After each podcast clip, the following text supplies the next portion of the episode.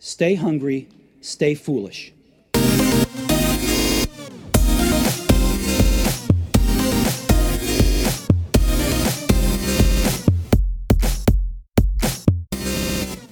now on the Innovation Show, it's a great pleasure to welcome Mark Emalfarb, C E O and founder of Dyadic. Welcome to the show, Mark. Uh, thanks, Aidan. I appreciate you having me on. Your story is fantastic, and the real innovation that you've just almost stumbled upon but also acted on is just a great story that needs to be told. I'd love if you would, Mark, just tell our audience. Well, I think, you know, the journey began almost four decades ago when we pioneered the use of pumice stones to stonewash blue jeans. So we helped pioneer that industry, selling rocks to Levi, Guess, Wrangler, et cetera, to the point where we were actually selling fifteen million dollars of pumice, making five million dollars a year as the uh, pumice would wear away and they'd have to replace it on a continual basis. And then in the mid nineteen eighties, enzymes came to displace the pumice in the process to make it greener, cleaner, more environmentally friendly. All the things people are dealing with and talking about today, we've been doing for over three decades.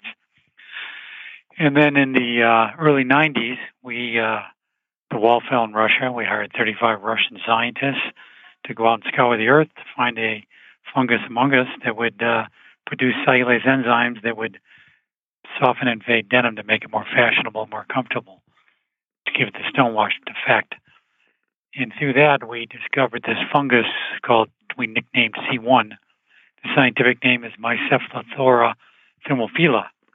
And we took that microorganism back to the United States, mutated it, which means we sort of bred it to produce more and more of the cellulase we wanted. And through that breeding process, of improving its productivity, we had a serendipitous mutation that led to high productivity and low viscosity. What that meant was large-scale production. It was enabled by the low viscosity, and the high productivity enabled low cost. So from there, we launched a uh, neutral cellulase enzyme, and we developed from that a recombinant protein expression system where we can take genes either from the fungus itself and duplicate them and replicate them, or from other living cells of other millions of living things on the planet and sequence the genome, take the genes that encode for enzymes and proteins, and we actually develop products for the pulp and paper industry to make pulp flow better, more energy efficient, stronger, cleaner, use less harsh chemicals in the process. We developed enzymes that were used in the biofuel business in conjunction with Codexis and Shell Oil and Abengoa Bioenergy, where they weren't taking the corn, but they're taking the corn stalks, the waste, agricultural biomass, and converting it with enzymes into fermentable sugars to make biofuels like cellulosic ethanol.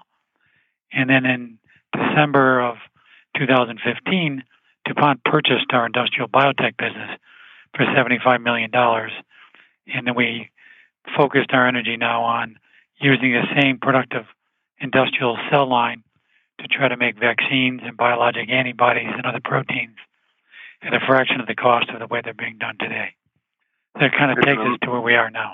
Amazing, amazing journey. And I love, Mark, the way you've moved from genes with a J to genes with a G, and the bravery to jump totally, like, industry is just phenomenal. Like, where do you think you get this from?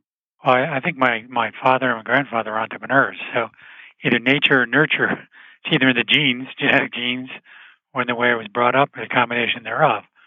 But, you know, I also wrestled in college at the University of Iowa, which was a national championship wrestling team under Dan Gable. And so the persistence and the determination and the drive, I think, also comes from athletics. Yeah, but, like, I, I mean... a lot of people would be comfortable in that, you know, you had a company that pioneered stone washing and you had a huge amount of the market, and a lot of people would be satisfied with that, but you just didn't seem to be. You seemed to be just curious to go, what else is out there? Well, you know, when I started the stonewash blue jean business, my father told me I had rocks in my head, that nobody was going to put rocks in a washing machine and tumble them. Obviously, uh, that, that wasn't the path that I followed. I believe that that was going to happen. And of course, you know, to me at this point in the stage of my life is, you know, we want to make a difference, whether it be feeding the world, fueling the world, or healing the world. Those are the three things sort of the slogan of the bio industry or biotech or bio dot org is biotechnology is feeding, fueling, and healing mankind. And so we've already fed and fueled mankind through C one, developing enzymes for a variety of uses, making animal feed more nutritious and healthier, taking corn stalks and wheat straw and biomass and making sugar to make fuel. And now the final frontier is to heal the world. And we believe that our technology can just dramatically change the game in speeding up and lowering the cost of biologic vaccines and drugs to make them more accessible and more affordable. Just to, to bring it down a level for, for people who may not be familiar with biotech, is, including myself, Mark, is when you talk about the biotech world, what kind of illnesses are you curing? How does the work you've done translate into that world? Well, the things that people would be familiar with are like insulin for diabetics. That's made through recombinant D N A, through biotech. They take a human gene, insulin gene, and/or modified versions or improved versions of that, and they put those genes into a living cell, either in this case bacteria or yeast, and then they replicate the human insulin protein to a living cell of a microorganism. And of course, that's given to patients that are diabetic. And that's a thirty-five billion dollars industry. And there's two hundred seventy billion dollars of drugs being produced in this way under called biologics. And then, of course, there's one hundred plus million, billion dollars in vaccines being produced. And that's twenty-one percent of all sort of the budget of the drug industry. So it's the fastest growing part of the pharmaceutical industry. And the reason for that is, as they sequenced the human genome, you know, fourteen, fifteen years ago, they're finally mining the genes, discovering the proteins that are encoded by those genes, and they have to make those proteins through living cells. Thus, the C one technology is a living cell that's a hyperproductive protein factory. And we can program it with D N A, genes, genetic genes, so that the cell uptakes those genes and thinks that the genes now belong to its genome, and it starts secreting those proteins out into the water in a fermentation vessel. And we've been driving that yield up and up and up on the industrial side to remarkable levels, to the point where DuPont purchased that technology to make all the things they're going to do. Shell Oil, B A S F, and others are using that technology in the biofuel space because it's very productive, it's scalable, and it's scalable at levels that we've been producing enzymes for over two decades virtually, from fifty thousand liters to five hundred thousand liter vessels, which are twenty-five times the size of the largest biofactories being used today in the biopharmaceutical industry. But the beautiful wow. thing is that we're going to actually scale down because we can produce proteins from C one in half the time of the way they do it today using CHO cells, which are Chinese hamster ovaries. We can do it in five to seven days. Those typically take fourteen days to produce. So half the time at hopefully five to ten times a higher yield, which will convert to ten to twenty times lower cost of producing biologics.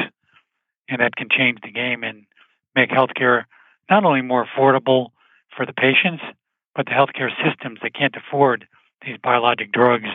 As America and the West ages and we get older, things like rheumatoid arthritis become part of the cures for disease that we need to have as the population ages and we live longer. So we have people living longer, getting more diseases as they live longer, and healthcare costs out of control. And so I think that our technology has the potential to change that paradigm and make it sustainable, because we're living in an unsustainable healthcare system, as we all know today. Are you finding your work being kept quiet in a way, or people don't want to shine a light on it because you're disrupting essentially all the existing healthcare system? Well, I think the issue is that the pharmaceutical companies are now paying attention to the cost of goods, cost of production, because now the world is saying, we can't afford to pay you any longer. They've been able to pass on the expensive drugs to the healthcare system, but the healthcare system is unsustainable at this level. And as I said, twenty-one percent of all drugs today are biologics, and that's the fastest growing section.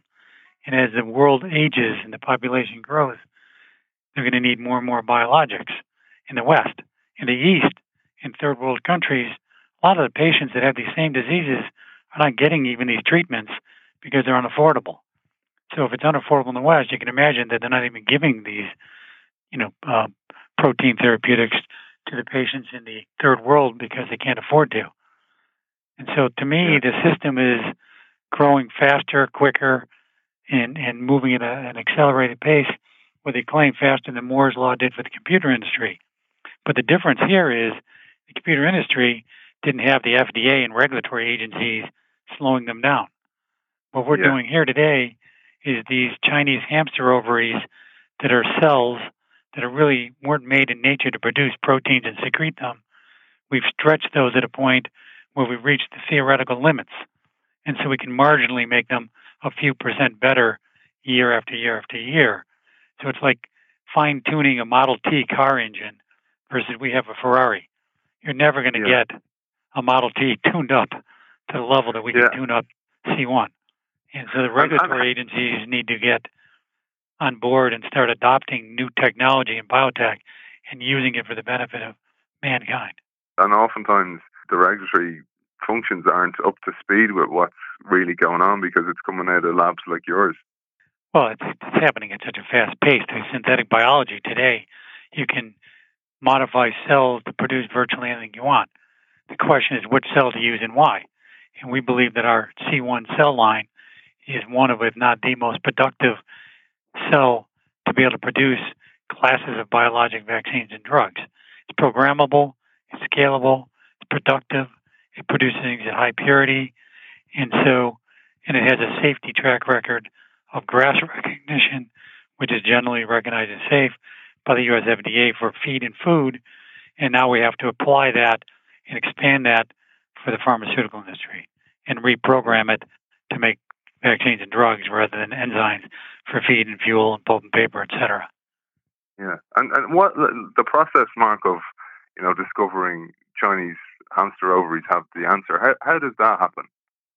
Well, that was really just, I think Genentech tried to produce a certain protein drug thirty years ago, and they just happened to, the scientists, find out it can be produced using a CHO cell or a Chinese hamster cell. And so they started this process with the F D A, and we're all been stuck with it for thirty years. And so instead of advancing and using modern biology and biotechnology and synthetic biology, genomics and proteomics, they're doing the same thing they've been doing for thirty years with a cell line that really wasn't the right cell line to pick in the first place. I believe there's stories where the people from Genentech that started all this said they wish they would have pulled out something else off the shelf because now they've been stuck with it because it's safe, it's effective, the industry's comfortable, but it's really unsustainable and unaffordable to use. And, and where where do you feel it's all going? Like, when you look at a few different tracks of what's going on, so urbanization is happening at a mass scale. We're, we're conquering sickness. People like you with your work and your team are conquering sickness, or, or will, you know, once some of the blockers are cleared. People are living longer, and artificial intelligence is taking out jobs. Like, where where do you see it all converging? Well, I, I think in the end, for the healthcare space, which is where we're focused today, is I, I believe that we're going to end up creating new cures for disease. We're going to be able to make those more affordably and more effectively so that they're more accessible to the global population, not just the high net worth West, where we have a much higher sort of capital for the people in the United States and Europe and the West can afford these medicines. The people in Russia, in Brazil, in India, in China, in South America, in Africa, they can't afford these. So I think we're going to bring the Bill and Melinda Gates vision to commercial reality. They've been chasing this dream for several decades. As you know, they, they put a lot of money to work to try to make low-cost vaccines for Africa, right? I yeah. think C one can deliver on their promise. So we need to work with the governments, with the Gates Foundation, people like that, with the pharmaceutical industry, the top twenty-five pharma companies, with the fast, quick-thinking biotech industries.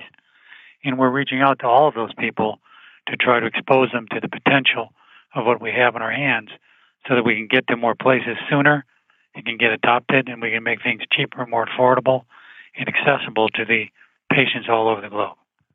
It's an amazing vision, and that you're so close as well, Mark. And like one last question would be, what advice would you give to budding entrepreneurs? I mean, you've been successful in so many different fields. You've had successful exits which have enabled you get to this point where now you can start looking out to the world and, and solve some of the world's problems. You talked about persistence. What other ingredients are important? Well, you have to have the vision, you have to have the drive, you have to have the persistence, you have to be able to withstand ups and downs, and we've had a lot of downs as well. So it's been a roller coaster ride, highs and lows, and you have to be able to deal with that. I also, by the way, meditate twice a day for the last forty years. So I think that helps with the stress. So my, my suggestion is, you know, stay the course, do what you believe, pick a job that you love, and pursue it. That's amazing advice, and coming from you, who, who's actually done that and done that in several fields, very valuable advice for us all. So, Mark, it's been a pleasure talking to you, and we wish you the very best with the vision and the mission. All right. Well, we are looking forward to the day of bringing more affordable healthcare to more people. Mark Emalfarb, it's been a pleasure speaking to you. Thank you very much. Thanks. Bye-bye.